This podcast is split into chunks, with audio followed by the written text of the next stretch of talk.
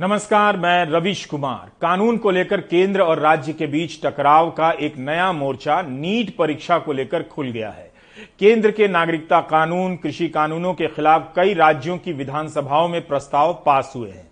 इस कड़ी में 13 सितंबर को तमिलनाडु विधानसभा में जब इसके खिलाफ बिल लाया गया, तब उसका समर्थन विपक्षी दल एआईएडीएमके ने भी कर दिया। एआईएडीएमके की सहयोगी बीजेपी ने विधानसभा में मतदान का बहिष्कार किया। पूरा राज्य नीट परीक्षा के सिस्टम से अलग होने पर अड़ा है।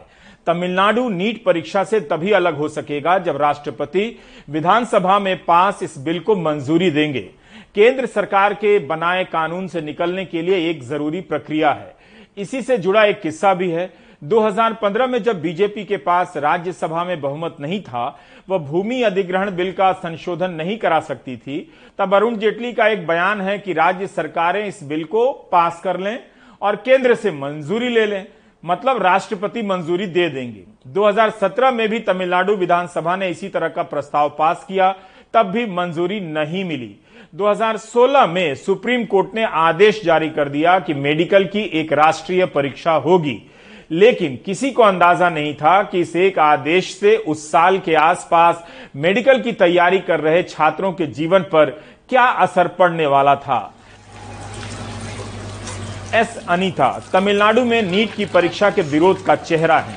एक दलित मजदूर की बेटी अनीता का सपना था डॉक्टर बनना। पढ़ने में काफ़ी अच्छी थी। जिस साल पहली बार नीट की परीक्षा हो रही थी, उस साल अनीता को राज्य के बोर्ड में अंठानवे फ़ीसदी नंबर आए। इस आधार पर उसे राज्य के किसी भी मेडिकल कॉलेज में नामांकन मिल सकता था, लेकिन नीट के कारण अनीता फेल हो गई। वह सुप्रीम कोर्ट आई कि नीट गरीब और गाँव के छात्रों के खिलाफ है तो याचिका खारिज हो गई। एस अनीता ने आत्महत्या कर ली। उसके बाद पूरे तमिलनाडु में विरोध प्रदर्शन भड़क उठे। किसी परीक्षा प्रक्रिया से अलग होकर भारत के इतिहास का यह प्रखरतम और मुखरतम विरोधों में से एक था। गाँव गाँव में यह बात फैल गई कि नीट की परीक्षा का सिस्टम आएगा तो कोचिंग का उद्योग खुल जाएगा और गाँव और गरीब घरों के बच्चे डॉक्टर बनने का सपना नहीं देख सकेंगे। इस विरोध प्रदर्शन को आप इस नज़र से भी देख सकते हैं कि यह भारत का अकेला ऐसा विरोध प्रदर्शन है जो शिक्षा को पैसे वालों के हाथ में जाने से रोकने के लिए संघर्ष कर रहा है। तब से अनीता तमिलनाडु में नीट की परीक्षा के विरोध का प्रतीक बनी है। 2019 के जून में भी तमिलनाडु में तीन छात्राओं ने नीट की परीक्षा के बाद आत्महत्या कर ली। तीनों लड़कियाँ थीं। रितु के पिता कपड़ा फैक्ट्री में दिहाड़ी मजदूरी करते थे। मोनिशा और वैश्या के पिता मछुआरे थे। चारों लड़कियाँ गरीब घरों की थी, मेधावी थी, लेकिन कोचिंग और सॉल्वर गिरोह की जाल में फंसे नीट ने उनकी ज़िंदगी लीड ली। मीडिया रिपोर्ट के अनुसार पिछले कुछ वर्षों में तमिलनाडु में पंद्रह छात्रों ने इस हताशा में आत्महत्या कर ली है कि वे नीट की परीक्षा पार नहीं कर सकते। इसलिए नीट परीक्षा को लेकर तमिलनाडु का विरोध केवल राजनीतिक नहीं है। इसके पहले वहाँ मेडिकल में प्रवेश बोर्ड की परीक्षा के आधार पर मिलता था, जिसके लिए गरीब छात्रों को महँगी कोचिंग के जाल में नहीं फंसना पड़ता था। वे अपनी प्रतिभा के दम पर डॉक्टर बन सकते थे, लेकिन नीट ने उनकी दुनिया बदल दी। अक्टूबर 2019 में टाइम्स ऑफ़ इंडिया के चेन्नई ब्यूरो के ए रघुरमन ने लिखा था कि राज्य में नीट के कारण कोचिंग के दस हज़ार से अधिक ट्रेनिंग सेंटर शुरू हो गए 500 करोड़ से भी अधिक का कारोबार हो गया है।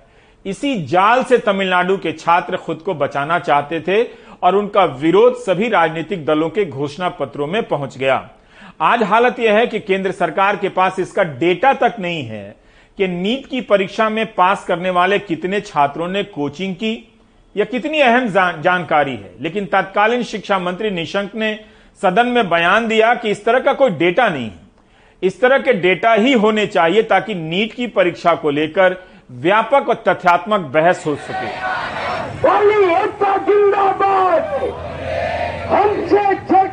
खबरों में आपने देखा होगा कि मुख्यमंत्री रहते हुए नरेंद्र मोदी ने नीट की परीक्षा की कल्पना का विरोध किया था, जिस तरह से जीएसटी का किया था।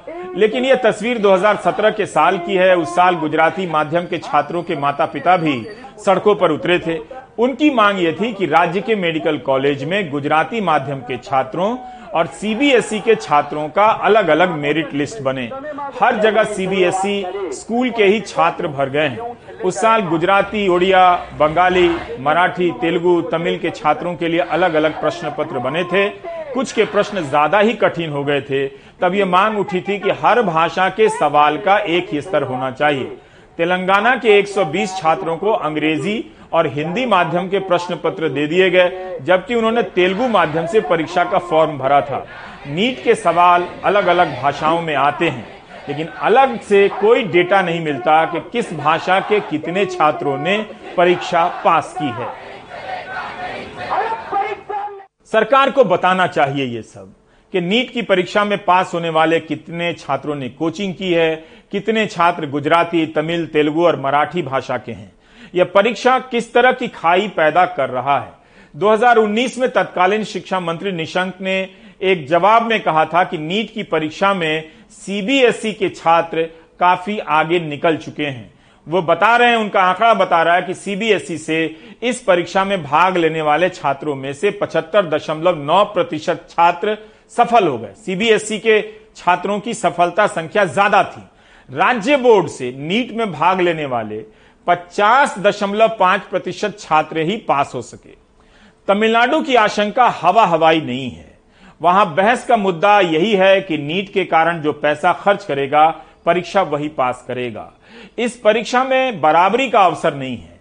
जून महीने में तमिलनाडु सरकार ने हाईकोर्ट के रिटायर्ड जस्टिस ए के राजन की अध्यक्षता में एक कमेटी बनाई कि वो अध्ययन करे कि नीट की परीक्षा का क्या असर पड़ता है, खासकर पिछड़ी जातियों के छात्रों पर।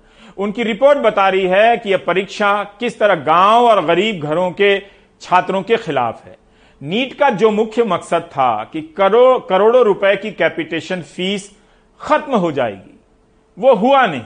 उसकी जगह पर अब रेगुलर फ़ीस ली जा रही है, पचास लाख की जगह अब करोड़ रुपए लिए जा रहे हैं।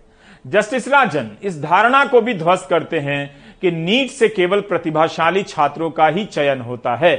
सैम डैनियल की यह रिपोर्ट देखिए। तमिलनाडु के वेल्लोर की सत्रह साल की इस लड़की का एक ही सपना था, डॉक्टर बनकर लोगों की सेवा करना। लेकिन सपना पूरा न होने की आशंका में उसने अपनी ही जान ले ली। उसे डर था कि रविवार को हुई नीट मेडिकल प्रवेश परीक्षा में वो पास नहीं हो पाएगी। वो पढ़ने लिखने में होशियार थी। बारहवीं में बहुत शानदार नंबरों से पास हुई थी। माता पिता दिहाड़ी मजदूर हैं। उनकी तीन बेटियाँ थीं, लेकिन वो सबको कॉलेज तक नहीं पढ़ा पाए। बस यही थी जो परिवार में डिग्री हासिल करने वाली पहली होती। नीट के इम्तिहान के बाद से वो बहुत परेशान थी। माता पिता ने समझाया भी, लेकिन उसके सपनों का बोझ ही उसकी ज़िंदगी पर भारी पड़ गया। उसने कहा, माँ, मैं डॉक्टर बनना चाहती हूँ, लेकिन नीट बहुत मुश्किल है, मैं नहीं कर पाऊँगी। मैंने उसे कहा कि कोई बात नहीं, वो रात भर रोती रही। सुबह उसने मुझे अखबार दिखाया कि कैसे दूसरे राज्य में नीट का प्रश्न पत्र लीक हो गया। मैंने उसे कहा, परेशान मत हो। उसने कहा, बचपन से मैं डॉक्टर बनना चाहती हूँ। अब मैं अपनी उस बच्ची को खो चुकी हूँ। बीते चार दिनों में नीट इम्तिहान में बैठ रहे ये तीसरे छात्र की खुदकुशी रही।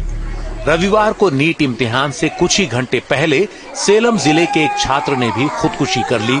एक खेतीहर मजदूर के इस बेटे को डर था कि वो लगातार तीसरी बार नीट इम्तिहान पास नहीं कर पाएगा। नीट इम्तिहान के अगले दिन भी एक छात्रा की खुदकुशी की खबर आई। तमिलनाडु के अरियालूर ज़िले की ये लड़की अपने स्कूल की टॉपर थी। बारहवीं में तिरानवे दशमलव छह फ़ीसदी अंक आए थे, लेकिन नीट का पेपर अच्छा न होने के कारण उसने अपनी ही जान ले ली। उसके माता पिता वकालत के पेशे में हैं और बेटी की खुदकुशी ने उन्हें बुरी तरह तोड़ दिया है ऐसी खबरों ने तमिलनाडु के मुख्यमंत्री एम के स्टालिन को भी परेशान कर दिया है वो बच्चों को समझाने की कोशिश कर रहे हैं कि एक इम्तिहान के आगे जिंदगी बहुत बड़ी है இறுதியா நீட் தேர்வு ரத்து செய்யற நிலைய நிச்சயம் ஏற்படுத்துவோம் உங்களுடைய உயிர் விலை மதிப்பு இல்லாதது உங்க உயிர் உங்க குடும்பத்துக்கு மட்டும் இல்ல இந்த நாட்டுக்கு முக்கியமானது உங்களுடைய எதிர்காலத்துல தான் இந்த நாட்டோட எதிர்காலமே அடங்கியிருக்கு அத்தகைய மதிப்பு வாய்ந்த உயிரை மாய்த்துக் கொள்ள வேண்டாம்னு மன்றாடி கேட்டுக்கிறேன் दरअसल नीट इम्तिहान कई बच्चों के लिए एक बुरा सपना सा हो चुका है अभिरामी डॉक्टर बनना चाहती हैं ताकि माँ बाप को गरीबी के दलदल से बाहर निकाल सकें लेकिन नीट इम्तिहान उस जैसे तमाम बच्चों को डराने लगा है दसवीं ग्यारहवीं और बारहवीं में अच्छे अंकों के बावजूद जब छात्रों को मेडिकल में प्रवेश नहीं मिल पाता तो वो सोचने लगते हैं कि वो इसके लायक नहीं है। कुछ को लगता है कि ज़िंदगी बेकार हो गई उन्हें ऐसे लगने लगता है जैसे अब वो कुछ नहीं कर सकते। छात्रों की इसी परेशानी को देखते हुए तमिलनाडु सरकार ने नीट में बैठे सभी एक लाख दस हज़ार छात्रों के लिए टेली काउंसलिंग अभियान शुरू किया है। इसके तहत सभी जिलों में कॉल सेंटर शुरू किए जा रहे हैं। छात्र 104 नंबर पर डायल कर अपनी परेशानी काउंसलर के साथ साझा कर सकते हैं। सरकार का लक्ष्य है कि अगले पंद्रह दिन में वो सभी ऐसे छात्रों तक पहुँच जाए। तमिलनाडु सरकार जस्टिस राजन कमेटी की सिफारिशों के अनुरूप नीट की ज़रूरत को खत्म करने और बारहवीं के अंकों के आधार पर मेडिकल में प्रवेश के पुराने सिस्टम को लागू करने के लिए एक बिल राज्य विधानसभा में पास करवा चुकी है। बीजेपी को छोड़ सभी दलों ने इस बिल का समर्थन किया। लेकिन दिक्कत यह है कि जब तक केंद्र सरकार सहमत न हो, ये बिल लागू नहीं हो सकता। तमिलनाडु समेत कई और राज्यों की सरकारें केंद्र सरकार से कह चुकी हैं कि नीट इम्तिहान गरीब और राज्य बोर्डों के बच्चों के साथ भेदभाव करता है और कोचिंग संस्थानों को बढ़ावा देता है। चेन्नई से सैम डेनियल की रिपोर्ट, एनडीटीवी, इंडिया। सवाल यह भी है कि तमिलनाडु में पहले भी ट्यूशन सेंटर का जाल बिछा हुआ था। भले ही नीट के कोचिंग सेंटर नहीं थे, उसके कारण भी गरीब छात्र पिछड़ रहे थे। तो सारा मामला इतना सरल नहीं है। जस्टिस राजन का कहना है कि दूसरे राज्यों में विरोध इसलिए नहीं है कि उन्हें इसके खतरनाक परिणामों की जानकारी नहीं है। यही नहीं, आज तक इस परीक्षा में घोटाले और धांधली की खबरें आ रही हैं। हर साल नीट की परीक्षा में सॉल्वर गिरोह के पकड़े जाने की खबर आती है। किसी के बदले कोई और परीक्षा देता है, कोई और पास करता है। केंद्र सरकार आज तक 100 फ़ीसदी सुरक्षित परीक्षा छात्रों को नहीं दे पाई है। इसी महीने की यह खबर है। वाराणसी पुलिस ने एक सॉल्वर गिरोह को पकड़ा। मेडिकल अंतिम वर्ष का छात्र उसामा शाहिद, अभय कुमार मेहता भी पकड़ा गया। बीएचयू में बीडीएम की छात्रा जूली और उनकी माँ को भी गिरफ़्तार किया गया। जूली ने दो साल पहले नीट की परीक्षा पास की थी। जूली किसी और छात्रा के बदले परीक्षा देने जा रही थी। खबरों के मुताबिक परीक्षा पास कराने के पाँच लाख रुपए लिए गए थे। 2019 में मद्रास हाईकोर्ट को आदेश देना पड़ा कि राज्य के मेडिकल कॉलेज में एडमिशन ले रहे 4,250 छात्रों की फिंगरप्रिंट ली जाएगी। ताकि सत्यापित हो सके कि जो छात्र एडमिशन ले रहे हैं, उन्होंने ही परीक्षा दी थी। उस साल छह ऐसे मामले आए थे। नेशनल टेस्टिंग एजेंसी ना तो नीट और ना ही आईआईटी की परीक्षा को धांधली से बचा पा रही है। नीट की परीक्षा हो रही है और सॉल्वर गिरोह किसी के बदले किसी और को परीक्षा देने के लिए भेज रहा है। लाखों रुपए के लेन देन हो रहे हैं। तो छात्रों के मन में यह आशंका बैठी रहती है कि यह परीक्षा पैसे देकर कोचिंग करने वालों और पैसे देकर चोरी करने वालों के लिए भी है। अभी तक इसकी विश्वसनीयता को पुख्ता नहीं किया जा सका है। बुधवार को हमने पटना यूनिवर्सिटी के बारे में बताया था कि शिक्षकों के कई सौ पद खाली हैं। शिक्षकों के बगैर छात्रों के कई साल यूँ ही गुजर जाते होंगे, उनका विकास नहीं होता होगा। जानबूझकर छात्रों को पीछे रखने का यह जुगाड़ है जिसके लिए सरकार से लेकर वहाँ का समाज, दोनों काफ़ी मेहनत कर रहे हैं कि हमारे बच्चे आगे ना निकल जाएँ। हमारे सहयोगी हबीब आज भी पटना यूनिवर्सिटी गए। यह साइंस कॉलेज, बिहार के छात्रों का सपना होता था कि यहाँ पढ़ना। आज भी यहाँ पढ़ने के लिए वही सपना देखा जाता होगा। लेकिन अब वो साइंस कॉलेज नहीं रहा। इसकी खूबसूरत इमारतें किसी भव्य संस्थान का इशारा देती हैं। लेकिन भीतर की हालत बता रही है कि सरकार ने तय कर लिया है कि साइंस कॉलेज को भी डंप कर देना है, कूड़े में डाल देना है। साइंस कॉलेज के केमिस्ट्री डिपार्टमेंट का कितना नाम था, लेकिन आज इसकी प्रयोगशाला में छात्रों को सिखाने के लिए कोई शिक्षक नहीं है। छात्र खुद से ही कुछ कुछ कर लेते हैं, बाकी प्रयोगशाला की छत जर्जर हो चुकी है और ज़रूरी चीज़ें भी नहीं होती। नई यूनिवर्सिटी के नाम पर युवाओं में सांप्रदायिक जोश फैला देने वाले नेता कभी इन युवाओं को अपने साथ इन जगहों पर नहीं लाते, जिन्हें थोड़ी सी मदद में बेहतर किया जा सकता था। साइंस कॉलेज में 1800 छात्र पढ़ते हैं, आधी लड़कियाँ हैं। कितनी मेहनत से लड़कियाँ पटना और पटना के साइंस कॉलेज तक पहुँचती होंगी, उन्हें पता भी नहीं होगा कि इस कॉलेज का साइंस खत्म हो चुका है। यहाँ पर शिक्षकों के मंजूर पदों की संख्या इक्यानवे है, लेकिन है उनतीस टीचर, इकसठ टीचर नहीं है। इनकी जगह 16 गेस्ट फैकल्टी हैं। अबीब की मुलाकात अभय कुमार से हुई, जो केमिस्ट्री विभाग में काम करते हैं और पटना विश्वविद्यालय के शिक्षक संघ के महासचिव हैं। अभय का कहना है कि 70 प्रतिशत शिक्षक नहीं है, जितने नए आए उससे कहीं ज़्यादा रिटायर हो गए।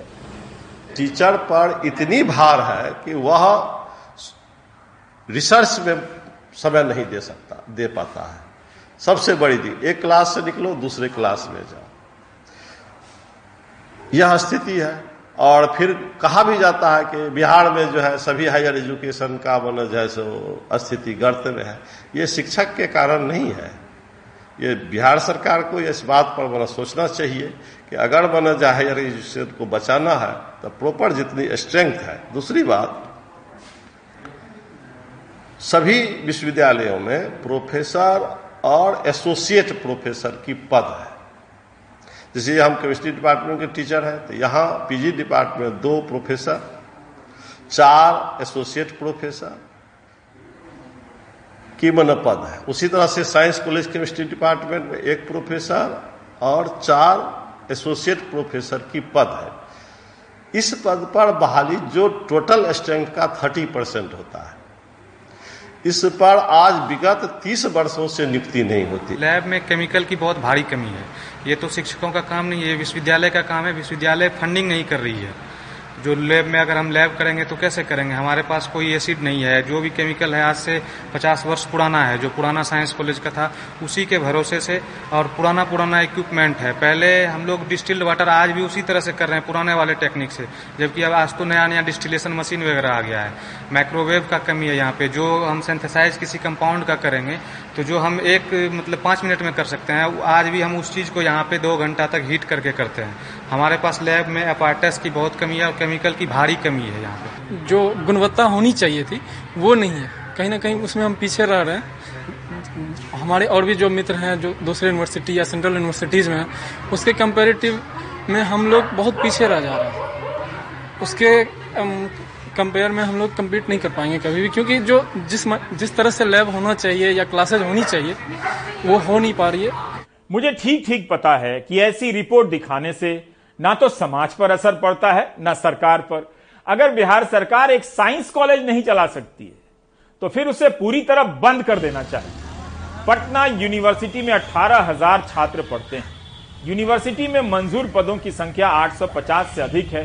लेकिन 300 से कम शिक्षक पढ़ा रहे हैं। शिक्षक संघ के नेता ने बताया कि यहाँ सबसे अधिक छात्र इतिहास विभाग में हैं, लेकिन वहाँ एक भी शिक्षक नहीं है।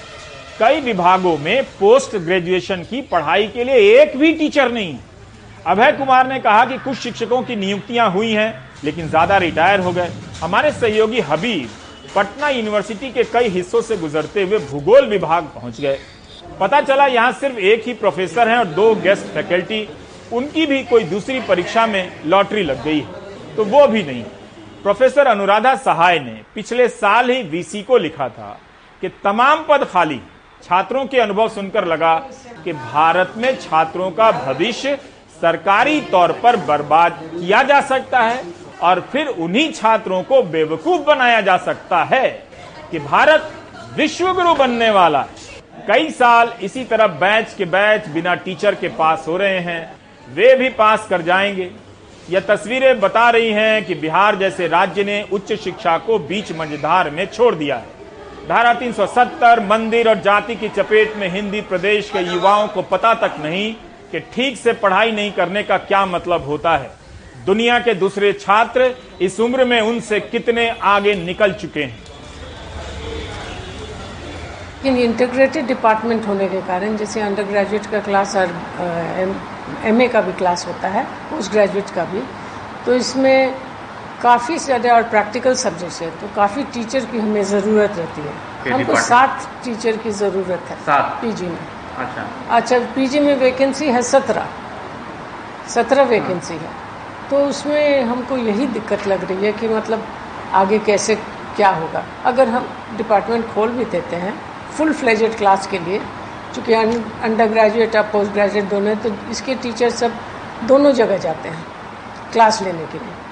तो हम किसको भेजेंगे? यहाँ टीचर की संख्या ही बहुत कम है। मैं अपने डिपार्टमेंट की बात करूँ, मैं एंशेंट इंडियन हिस्ट्री और आर्कियोलॉजी की बात कर रहा हूँ तो इस विषय में मैटर भी पर्याप्त नहीं मिल पाता है लाइब्रेरी से भी सहयोग नहीं मिल पाता है तो फुल्ली हम लोगों को टीचर पे डिपेंड रहना पड़ता है, क्योंकि न इसका गेस्ट पेपर न क्वेश्चन बैंक में पोर्शन है और न ही इसका कोई पासपोर्ट वगैरह उपलब्ध है। तो हम लोग को फुल्ली रूप से टीचर पे डिपेंड होना पड़ता है और हमारे डिपार्टमेंट में टीचर की बहुत कमी है। जहाँ मतलब कम से कम पंद्रह टीचर होने चाहिए, वहाँ तीन ही टीचर है जो गेस्ट फैकल्टी है और फुल्ली उन्हीं पे डिपेंड होना पड़ता है। हिंदी डिपार्टमेंट जितनी भी फैकल्टियाँ हैं, वो नहीं है। जैसे मैं दस लोग हिंदी में पढ़ते हैं, हिंदी में पढ़ाने वाले टीचर नहीं है। एक रतन सर थे जो हिंदी में हम लोगों को सारे कंटेंट प्रोवाइड कराते थे, वो भी डेथ करके कोरोना के पीरियड में। ऑनलाइन क्लासेस बहुत कम हुए हैं। हुए भी हैं तो वो भी प्रैक्टिकली नहीं हुए हैं। और जितने भी प्रैक्टिकल रूम है, वो भी हम लोगों को दिखाया नहीं जाता है और पढ़ाया भी नहीं जाता है। क्योंकि कोरोना भी मान सकते हैं, एक टीचर की कमी सबसे ज़्यादा है यहाँ पे। क्योंकि एचओडी के बाद यहाँ पे पढ़ाने वाला कोई है ही नहीं हम लोगों को। पटना यूनिवर्सिटी की ऐसी हालत पर पहले भी दिखा चुका।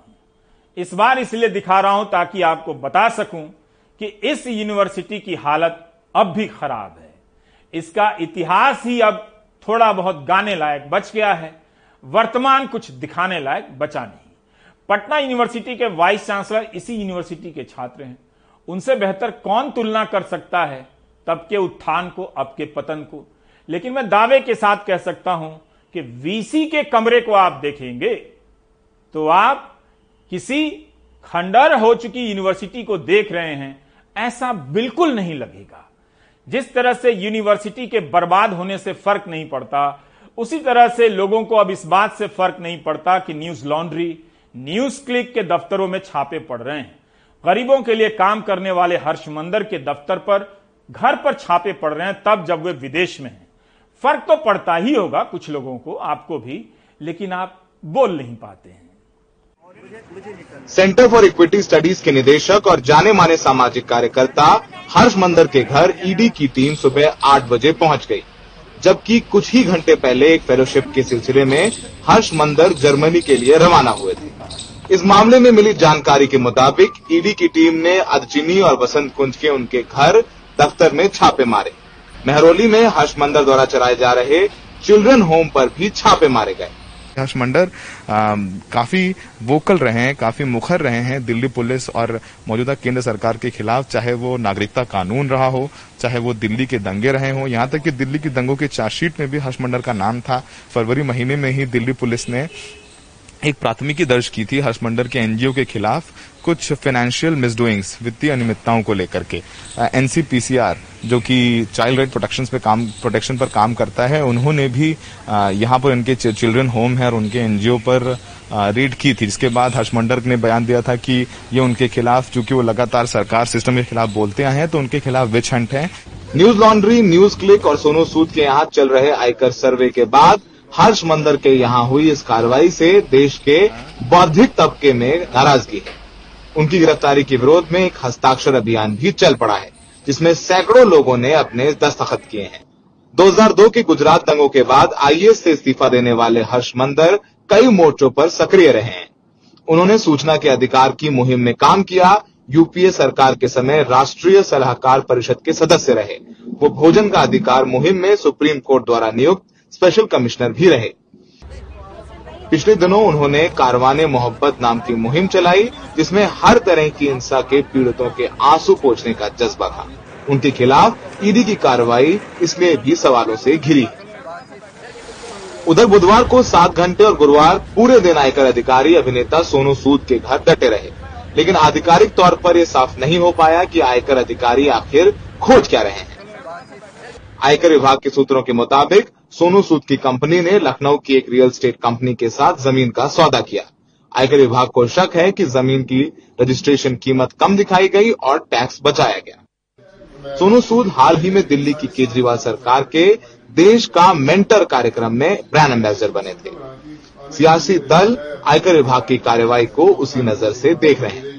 लोकप्रिय कलाकार सोनू सूद, इनके विविध प्रॉपर्टीज़ पर इनकम टैक्स डिपार्टमेंट के रेड पड़ रहे हैं। और कहा जाता है कि जब से सोनू सूद, आप गवर्नमेंट के ब्रांड एम्बेसडर बने हैं इसी वजह से उनको ये सब झेलना पड़ रहा है। इसे तालिबानी मानसिकता ही कहना चाहिए। विपक्ष का आरोप है कि मोदी सरकार अपनी आलोचना करने वालों और विपक्षी दलों के करीब दिखने वालों को सबक सिखाने की मंशा से आयकर विभाग और प्रवर्तन निदेशालय का इस्तेमाल कर रही है। मुंबई में सौरभ गुप्ता के साथ, दिल्ली में सौरभ शुक्ला, एनडीटीवी इंडिया। तमाम सामाजिक मानवाधिकार संगठनों ने हर्षमंदर के यहाँ पड़े छापों की निंदा की है और उनके समर्थन में खड़े होने की प्रतिज्ञा दोहराई है। 2020 के अप्रैल, मई महीने में जब पैदल चलते लोगों के लिए सोनू सूद आगे आए तो सबने देखा कि सोनू ने कितनी मदद की।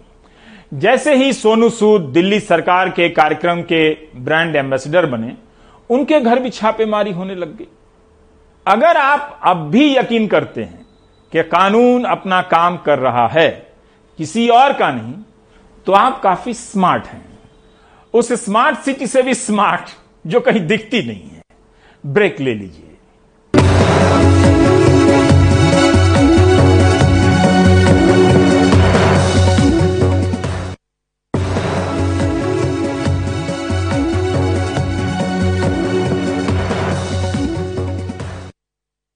इस देश में कई बार हुआ है जब किसी ने पहली बार पार्टी बनाई, पहली बार सब विधायक बने और पहली बार सरकार में मंत्री बन गए।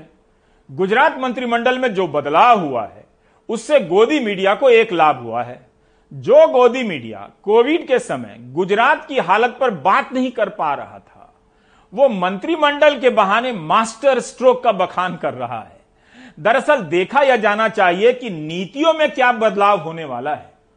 पहले कहाँ से नीतियाँ तय होती थी और अब कहाँ से होने लगेंगी?